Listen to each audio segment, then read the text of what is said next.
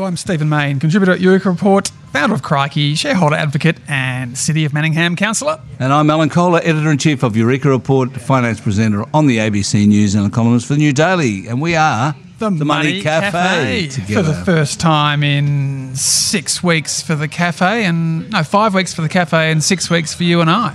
Just shows that we are completely bereft without Greg. I think there's politicians who work harder than we do, Alan. Parliamentary sitting times and things. But look, Greg had a nice trip to Europe, which is good. Yeah, it did, he did. We've So, had um, six weeks to come up with our lines for today. so, see how we Better go. be good then, Steve. Better be good. That's right. Well, So- the, the most um, immediate news is US inflation, which was out last night. Um, the headline is that it's 8.5%, down from 9.1% in June. This is for July. Um, the expectation, the consensus forecast was 8.7%, so slightly better than expected. But the thing is, 8.5% is the annual inflation rate. That is to say, the from July last year, the change in the CPI from July last year to July this year, right? Which was what the So it's a rolling. 12 monthly inflation. It's a measure. rolling 12 months. Yeah. The actual inflation rate for the month of July was zero. Yeah, correct. It was a From good. July to zero to July, from June to July, the CPI in the US did not change at all. And, and energy was down 4.6, and that was the biggest driver. But coffee is up 20% in the US. So there's still issues with food. Wheat, canola, You're talking oil. about coffee beans or coffee? I think it was well, CNBC this morning just said coffee up 20%. So I, I can't answer your detailed question there, Alan. But uh, but the energy story down and food up, I think was the headline. But overall lower than expected. Hence yet another continuation of the big summer rally in the US. Absolutely, that's right. Um, but uh, I mean, I, I must say, I think that the annual, the inflation rate, talking about an annual, is kind of invalid. You know, like it's Yeah, I prefer quarterly. I think it's monthly data is too often. Imagine if BHP was reporting monthly. You know, I think it's just too all go frequent. mad. Yeah, correct. That's right. It's hard enough dealing with six monthly. But you know, the ABS in Australia is going to come out with monthly inflation data now. They put out a, a information note yesterday to the effect that they're going to have a monthly CPI indicator, but not the actual CPI. Okay, okay. So they're going to they're going to do the quarterly CPI, but every month they'll come up with what they call the CPI indicator, which appears to be not quite the CPI. Perhaps it's a good halfway house. So it is more more disclosure, and disclosure is a good thing. Yeah. But it's not going to have headlines every five weeks, Yeah. like the Americans have. And I guess this ties in partly with the with the Twitter takeover because this rally in the US, this summer rally, has been phenomenal. The tech stocks are all coming back. So I think it now looks like that the Twitter Musk deal will go ahead. And the fact that he's sold $9 billion worth of shares in the last three or four days and has now sold 32 billion Australian dollars worth of shares in the last 12 months, I think it's the largest cash takeout by a billionaire ever, shows that he's getting ready to pay US 44 billion in cash for Twitter when he loses in the Delaware courts. right. So that's a big deal. Yeah, so I think Trump's going to be back on Twitter by the end of the year, I think, because Musk will have control. He won't lose control of Tesla. He's only down to 15% of Tesla now. He's still got, well, he's, he's, his control's getting shaky. It's hard to control why does something that mean with 15%. Trump's back on Twitter? Well, I think he's a right wing uh, oligarch, Musk, and I think he'll let Trump, and he's a free speech obsessive, I think he'll let Trump back on when he controls Twitter. And I think he's now going to control Twitter because he's going to be forced to pay up because it's very hard to break contracts in Delaware. Right.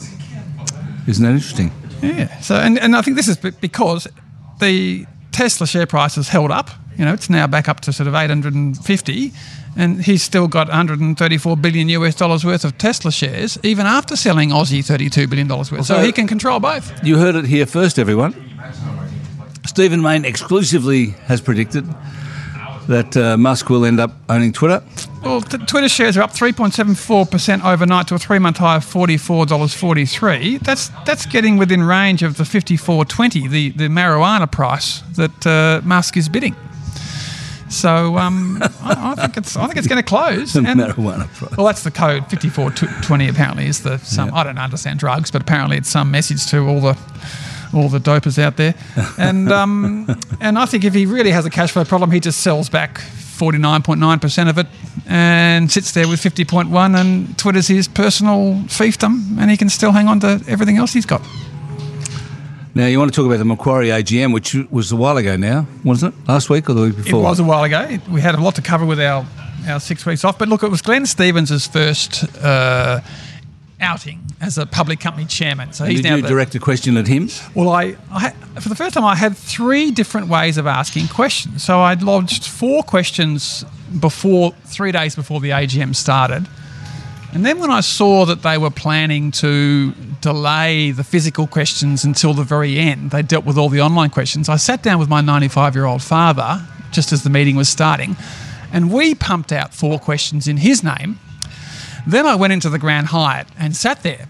And it was hilarious. I sat there for about 45 minutes as these Macquarie people were reading out questions from me and my dad that had been submitted beforehand.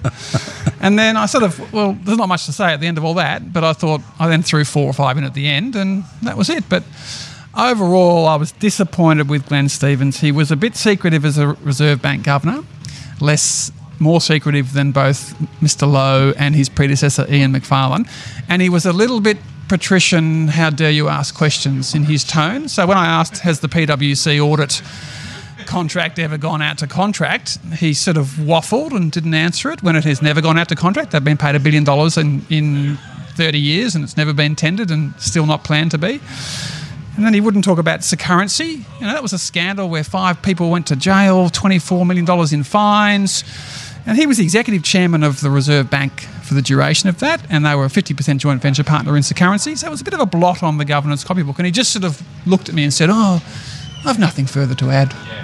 That happened, you know, 10 years ago now. So, yeah, I just, I don't know. I just, uh, you know, they're going well. Probably the most interesting thing was I asked, How did you get chosen to be the chair? And he handed over to the company secretary, Dennis Leong, who, Who said, said? he performed so well chairing the risk committee during COVID when all the directors were attending that we made him chair. So he was the, the, the, the, the crisis risk committee chair. But that didn't answer the question as to why they made him wait another 16 months from that period before they handed the baton. So the previous guy went an extra year. So he clearly must have said, I'm not quite ready. But now he's in the chair, the first RBA governor to become chairman of a bank. And that sets a bad tone because every every next RBA governor is going to say, I'll finish up making a million bucks a year as a chairman of a bank too. I mean, it's just not a good look. No, fair enough. There you are. And uh, speaking of banks, CBA's results this week um, uh, made quite a lot of money, up uh, nine and a half percent or something for the um, for the year. Um, Matt Comyn, six point nine five million salary. Up from What do you think of that? 5.2, thoroughly deserved. I think he's the best, Thoroughly deserved. probably the best Big Four CEO we've seen, I would say. Catherine Livingstone was under enormous pressure to go outside when she became the clean-up chair after all the scandals that led to the Royal Commission, Four Corners, etc. Went for Matt Comyn instead against the, you know, go outside untainted zeitgeist. And both of them have done a superb job, in my view. CBA is now worth 173 billion. Um, it's just you know it's 13.6 billion pre-tax. The tax bill's four billion. It's a, no bank's ever paid a four billion in tax before. And the government sold it for eight point eight. yeah, billion. correct. And the Liberal Party in Victoria owns 260,000 shares, so they've got now got 27 million dollars worth of CBA shares with the stock at 102 this morning. So the Queensland Labor Party's got about 10 million bucks. So there's 800,000 happy shareholders out there, and they're so happy that they've called the annual meeting to be held at the MCG in a few weeks' time. Well, they're going to get hundred thousand people, are they? Well, I mean, it doesn't say we're having it at the Melbourne Cricket Club in the Jim Stynes room or something. It just says we're having it at the MCG on Brunton Avenue, as if they're going to fill it out. And Catherine Livingstone's going to be chaired off know, after a standing ovation from 100,000 happy shareholders for doing a great job as chair. yes, I'm sure that's true. Well, uh, uh, yeah, I don't think they're going to get hundred thousand, are they? They'd have to bribe them. Well, if they offered 200 bucks in a de- term deposit account for everyone who turn, every shareholder turns up, they would get 100,000. But these companies never try to get numbers at the game for the AGM. But uh, that's yeah, true. she's done a great job as chair of CBA, chair of uh, Telstra before that, CEO of Cochlear. I think she's probably the best credentialed CEO chair that we've produced in 30 years, I'd say. Who's going to replace her?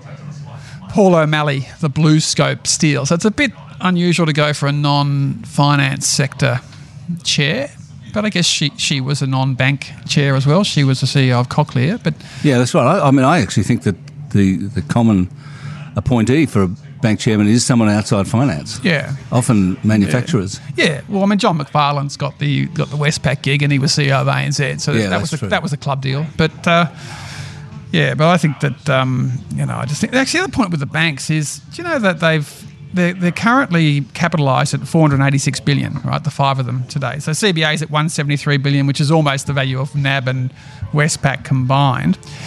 Yet they've currently got 144 billion dollars in loans from the Reserve Bank in pr- in free printed money at 0.1 percent. 0.1 percent. So I just think they should pay that back. They're making such big money. Can you believe that? That, You know, as 0.1 percent, a three-year facility from the central bank of printed money. I said that to Glenn Stevens at Macquarie. You feel comfortable with this? You were the boss of the RBA, and now the RBA's printed 11.3 billion dollars and given it to you at three years at 0.1 percent. It's not a good look, mate. You should pay it back. And what did he say? If you're implying I had any influence over that, it's totally wrong. I found out when I read it in the paper like everybody else. With a slightly sneering tone. so, but yeah, I, I just think it's it's unconscionable in my mind that, that this, this loan, everyone else's mortgage rate is going up, but this RBA loan is fixed at 0.1%. So that Should have been a floating rate, shouldn't it? should have been a floating rate like everybody else. Yeah.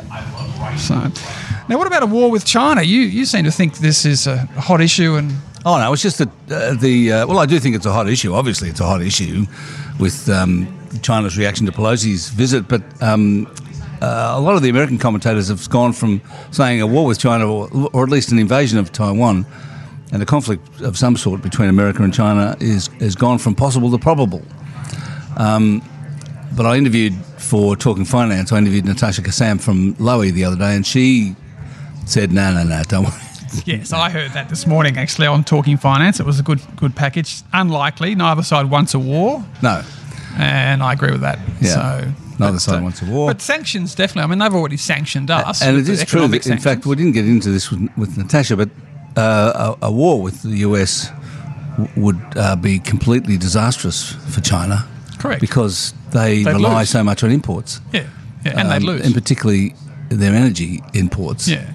So Imagine the if place, we turned off the iron ore, and the, turn off the iron ore, turn off their energy, their natural gas imports. turn off the beef place, and the, the, lamb, the place would just shut down. and the big one, powdered milk for the babies. You Powdered turn that off. babies. Turn it off. Turn that off, and you'll have a lot of be- civil unrest. There'd be serious problems. So I don't think, yeah, I think it's absolutely Yeah.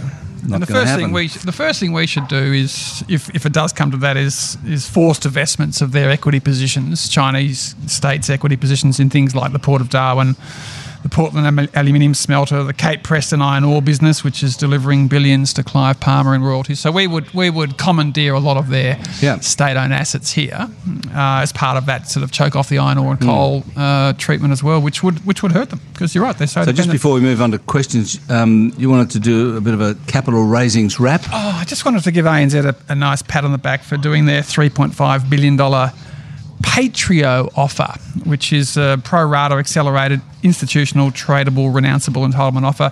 Basically, what It's it means. such a mouthful. Yeah, basically, what it means though is that is that the 550,000 retail shareholders, if if 300,000 of them don't open the mail and don't participate, they will be compensated. Their rights will be sold off in a book build, and everyone's treated fairly. And you contrast that with what happened at Carsales, where they did a non-renounceable, and 11,000 of their 19,000 retail shareholders didn't take it up. And this left a $179 million shortfall, which just went to the big end of town underwriters. And they're now, you know, 30 million in front on those shares because the share price has popped. So if you do a non renounceable capital raising and you deliberately structure it so there's no compensation for non participating retail or you can't apply for extras, it's deliberately designed to shaft retail shareholders and it should be banned. And I just wish ASIC would do something about this rather than harassing influencers and other silly things they seem to do rather than focusing on the, the big issues. On the, on the shafting of retail shareholders. Correct. Yeah. Absolutely right. We should do some questions. So, um, number one is Hamish. Hey, fellas, quick one. Stake have started offering this thing called stock lending. So you lend out your stocks and receive a monthly fee for someone borrowing them. What's the catch? Free money sounds too good to be true. How much risk is there? Um, well, not much risk at all. The only risk is that the people that you lend them to uh, drive the price down. Yeah. So if you look at the, the Opes Prime scandal a few years ago, that that was a potential risk of uh, securities lending business. So I'd you'd want to check that they've got a JP Morgan or someone credible standing behind a startup broker offering securities lending. I'd be asking a few questions. But the average price when you do lend your stock is only 13 basis points. It's like it's just so small. It's not much. No, but it, it all depends on the price. I mean, there's some micro caps. There's one at the moment where I think BrainChip, I think it's called, where everyone thinks it's going, you know, in a bad way, and so it costs you 25% a year if you lend that stock at the moment. So it's an opaque, over-the-counter hmm. market.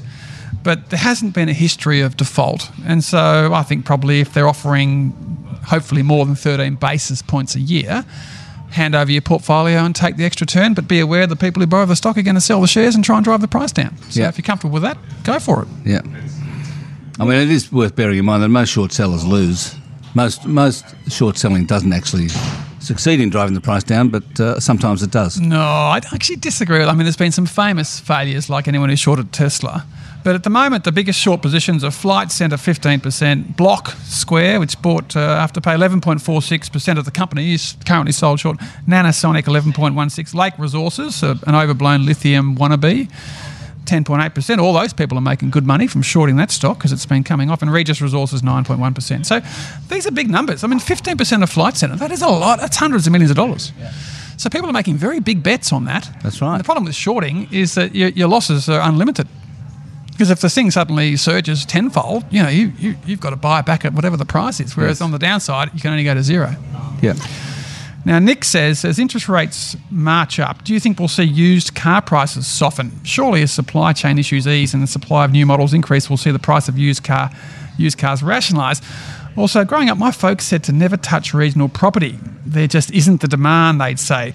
Will we see the great jump in regional prices correct more than metro centres? I don't know much about the used car market. I mean, um, uh, but I've been waiting for the used car prices to soften, particularly internal combustion Yeah. used cars, because Yeah. at some point um, everyone's going to buy be buying electric cars Yeah. and not buying internal combustion. So, but it hasn't happened yet. Well, our house is, is four drivers, two cars, and it's driving us crazy at the moment with people going off to uni and all sorts of stuff. So, but it's just so ridiculously expensive for used cars. I mean, during the pandemic, I was renting at 30 bucks a day because it was really, really cheap. But uh, it's just gone through. I think it's going to crash when electric cars come on. Yeah. But you have to pay 15 grand for a clunker at the moment because supply is so tight. Uh, new cars, uh, old cars, all cars is tight. So that's been the really amazing thing about the pandemic is that car prices have shot up. Yeah. You know, 30 to 40 percent.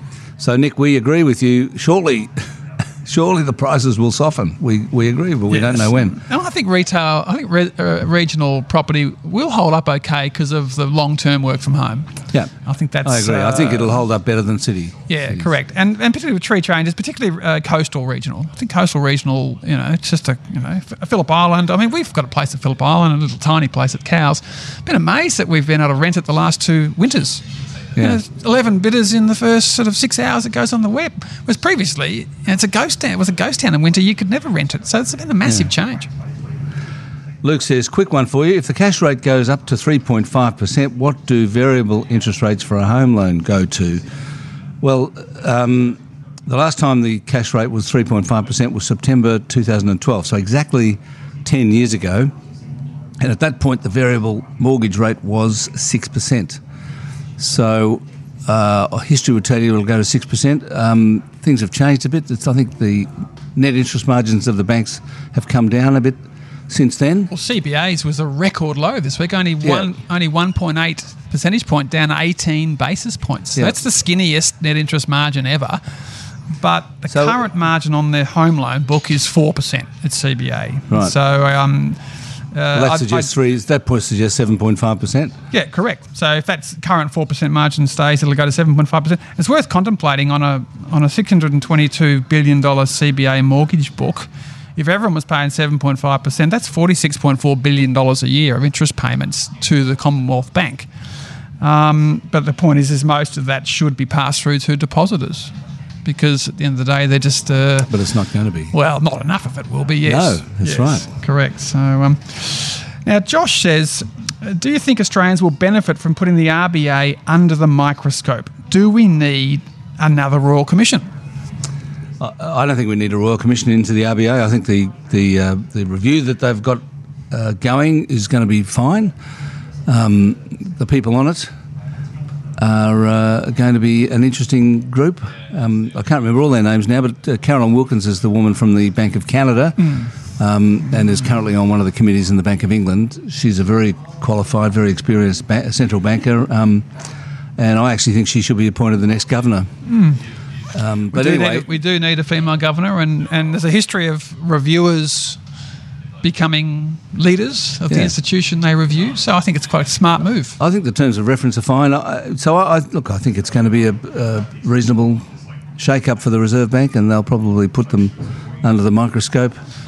Yeah, but we um, don't. I mean, Royal Commissions is just a feeding frenzy for lawyers, and there's already too many lawyers in Australia. I mean, what productivity do they deliver the nation? All these lawyers. I mean, I'm married to a barrister and I've got two daughters studying law, but I still think there's far too many goddamn lawyers out there. So, if we were to have a Royal Commission into anything, I would say the gambling industry, because we've had three Royal Commissions into Crown, but we've never had a look at online gambling and all those ads on TV and um, uh, foreign bookmakers, pubs and clubs and pokies. So I reckon that'd be a good Royal Commission, but uh, we don't well, need one into the into well, the and the best thing about a. Royal Commission is the is the platform it gives to the aggrieved. Yes. Which um, I'm not sure that that Who are that's the what- who are the RBA aggrieved? I mean, it's just a it's a policy making body. It should be looked Yeah. at by the Productivity Commission. But I, I agree with going for a panel of expert economists like your bearish mate Gerard Minack and Saul Eslake and get them on the board, independent, rather than the traditional sort of corporate board. You know, your typical Hmm. you know big end of town directors.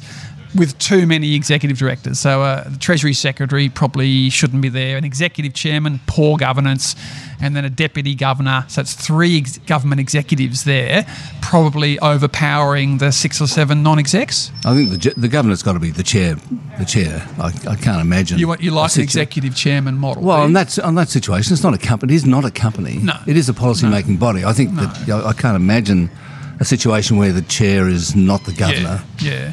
But we probably should have, uh, you know, full press conferences. I agree with the Sally McManus on a focus on on employment and inflation, not just inflation. I mean, Saul Eslake's comment this with Talking Finance was very interesting that uh, recession should be when you've had unemployment go up by one and a half percent. I think it was in twelve, In Twelve months or less. Yeah. Yeah, that's a better measure of. I mean, how can we, the Americans, be in recession with record low unemployment? Well, they don't think they are in recession, No, but well, technically they are, according to that our know, measure. but they don't. They actually don't pay any attention to the technical recession, which I think is very, very good. Uh, Fiona says, "I just sold my rental property and now need to replace that income to live on. Am I right to think that it's a good time to purchase capital notes, floating rate notes? Uh, are these profitable, low risk investments if held to maturity, earning grossed up with franking credits six to seven percent? Purchase Big Four bank notes. Will these floating notes continue to increase in value as interest rates increase?" Uh, well, I think floating rates are definitely the way to go at the I moment. agree. So- Much better than fixed. so yeah, I mean, just in principle, it's not it's not to do with the value of them increasing or increasing in value. They might, but that's not really what it's about. It's about getting a floating rate yield. Yeah, correct. I mean, look at Macquarie. They've just done their Macquarie Capital Notes six. That's uh, raised uh, 750 million at a 3.7% margin, floating above the official rate. I just sold my five this morning for $102.50, having paid $100 for them. So um, I've made $10, and uh, I'll miss out on that tasty yield. Excellent. But there's, there's, there's hundreds of thousands You can of shout today's shareholders. coffee. I will shout today's coffee. There's hundreds of thousands of shareholders in, in big five bank hybrids floating rates. And I personally think it's better than fixed fixed yield government bonds. yes. Even though with the fixed yield government bonds, you will get your money back at maturity. You will get your 100 cents in the dollar back. Um, and some of those bank hybrids, if they've got a perpetual element to them, you don't know when you're going to get your money 100 bucks back. So that's the only sort of point I'd make there. Peter says, could you explain to the listeners, now rates are on the rise, where the extra money people pay on their mortgages ends up? I've read that after the recent rate hikes, a million dollar mortgage holder will need to find $944 a month more. While we understand the cost of funds goes up for the banks, ultimately, who benefits? Uh, well, the answer is savers or those with capital benefit. I mean, the whole thing about interest rates is that when interest rates are down, um, that represents a transfer of wealth from savers to borrowers. And when interest rates go up, the reverse occurs. Yes. But it, so it goes to literally the cashed up. So it literally goes to the depositors. But it's not just a case of the owners of capital, therefore, are the undoubted winners because if you keep jacking up interest rates, share prices will fall, and the owners of that cash capital will also have some money in shares, so their wealth will they'll be worse off overall, but they'll be making more from their cash. I think is the, the way to describe that. But uh, Yeah. yeah, but it does. It just should pass pass straight through. So um, now David says, could you please explain how the super funds spend the ten percent that goes into super, and is that total figure about ten billion a month true? Does this huge amount mean that the whole market could recover quite quickly because there's so much money going into So super? you've probably looked this up. Is it 10 billion a month? Um, it's about 120 billion a year overall. So yes, it's about 10 billion a month going into super, and and sort of round numbers is half of that going out. So it's net 60 going into super each year. But then you had the 36 billion of those $10,000 uh, withdrawals during COVID. So that sort of meant that that year was close to net neutral, whereas now we're back on the 10 billion in, 5 billion out. So net growth of 60 billion a year.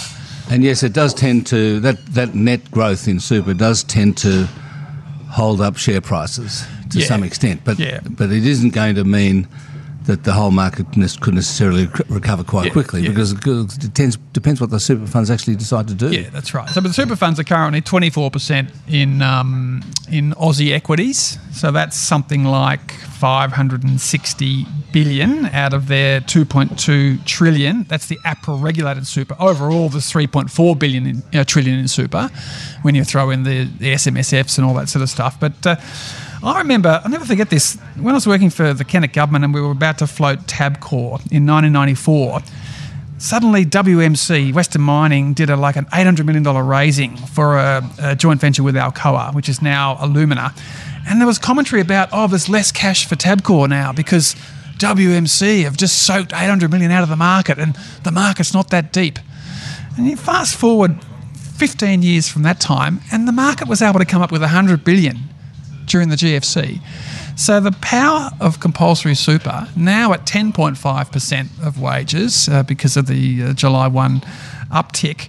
It has fundamentally changed capital formation in Australia, and we are now a capital rich country, even though we've got the world's most indebted households. So the, the, the net saving has really just been people have mortgaged their homes and jacked up their super. I mean, I was having a look this morning, I think we've got about half the value of our house in super and I think there'd be a lot of people who would have more in super than the value of their house and big mortgages. Yeah. So, but it's been a, it's been a great policy for uh, national savings, particularly to support the share market. But the downside is all that household debt. Ian says, greetings from Montenegro. Um, COVID denial is extreme out here, not just the locals, but also North and Western European tourists. And that's what Greg says when he came back from Europe. He said that they were just not wearing masks, weren't talking about, weren't interested in COVID at all, but or they're all getting it. Well, I think it's very interesting what's going on in Europe about that. I mean, they're all getting COVID. Greg got it in within three days of arriving. Here he is. He's Because they're now- also- he doesn't want to be spoken about. Because they're also slack. Wow, well, this is the world's most locked down city, Melbourne. So, um, I know, you know, we, amazing. we, we, we but we are we are still wearing masks, and we are you know we're sort of worried about it still. In Europe, they're not worried at all. But says Ian, that is not my question. okay, how does the tax department treat capital returns? I just got a two two thousand five hundred one from uh, Ardent Leisure. Good for you. It's not a dividend, I believe. Is it? Is it a CGT event, or does it just mean my purchase price of Ardent shares is now reduced by two thousand five hundred? Well, Ian, I've looked this one up, and Ardent has paid a uh, made a ninety-five cents per share payment to its shareholders, or four hundred and fifty-six million in total, after the one point one billion dollar sale of their US main event business. Now, the ATO ruling is that forty-six cents of this is a capital return, and forty-nine cents of it is an unfranked special dividend. So you will need to declare the 49 cent component, so that's roughly 1300 of your 2500 as income this year, as unfranked dividend income. And the balance, the capital component, you can just lower your purchase price. So you don't need to tell the tax man about that this year. But when you do come to sell your Ardent shares, you can lower the purchase price by this 49, 46 cent uh, capital return. So Boral did one similarly um, earlier this year. They did a $2.72 or $3 billion capital return, which Kerry Stokes did to pay off the biggest margin loan in Australia at the time. So, yeah, you don't see many of these because it's obviously better to have franking. And when companies do buybacks, they tend to do on market buybacks, like AMP today has announced a $375 million on market buyback, or they do off market buybacks, such as Westpac's 3.5 billion. Even BHP did a 7.3 billion dollar off market buyback in 2018, where you can direct franked credits, franking credits to low tax shareholders who can make the most use of them. So that's a bit of a rort because you can you can do it at a 14% discount, and it's a very tax effective way to get franking credits into the hands of people who can most use them. That's all right, isn't it? Ah, look, I do agree with Chris Bowen that the you know seven or eight billion of cash payments in franking top ups is a ridiculous, unique policy. But he lost the election on that, so we have this system. So, but uh, from Ian in Montenegro, um, you know, half basically is capital. Now, I want to make one final point. We've had eight questions today, Alan, and seven of the eight have been men, and only one female from Fiona. And I've been listening to lots of earnings conference calls recently, both here and in the US, whether it's you know Google or Microsoft. There's no women analysts. All the analysts are blokes. So, to our female listeners out there, what's the email address again? Send in your questions because there's too many men asking questions at both the Money Cafe and earnings conference calls of big public companies. Here ends the lesson, Alan. Here we are. Sorry about that rant. Oh, we're- excellent. It's No, a, it was we're a a table of men here. When are you going to have a female participant in the Money Cafe? Sack me and get a decent female. I'm going to sack you, Stephen. Anyway, I think we're done. Thanks everyone for listening. It's great to be back in the Money Cafe with Stephen Mayne. Um, I'll be back next week with James Thompson. So send in your questions and we'll get to them next week. Send the questions to the Money Cafe at eurekareport.com.au. Until next week, I'm Alan Kohler, editor in chief of Eureka Report and all those other things. And I'm Stephen Mayne, Eureka contributor, founder of Crikey, shareholder advocate, and the cowboy of Manningham. Thanks for listening. We'll see you soon.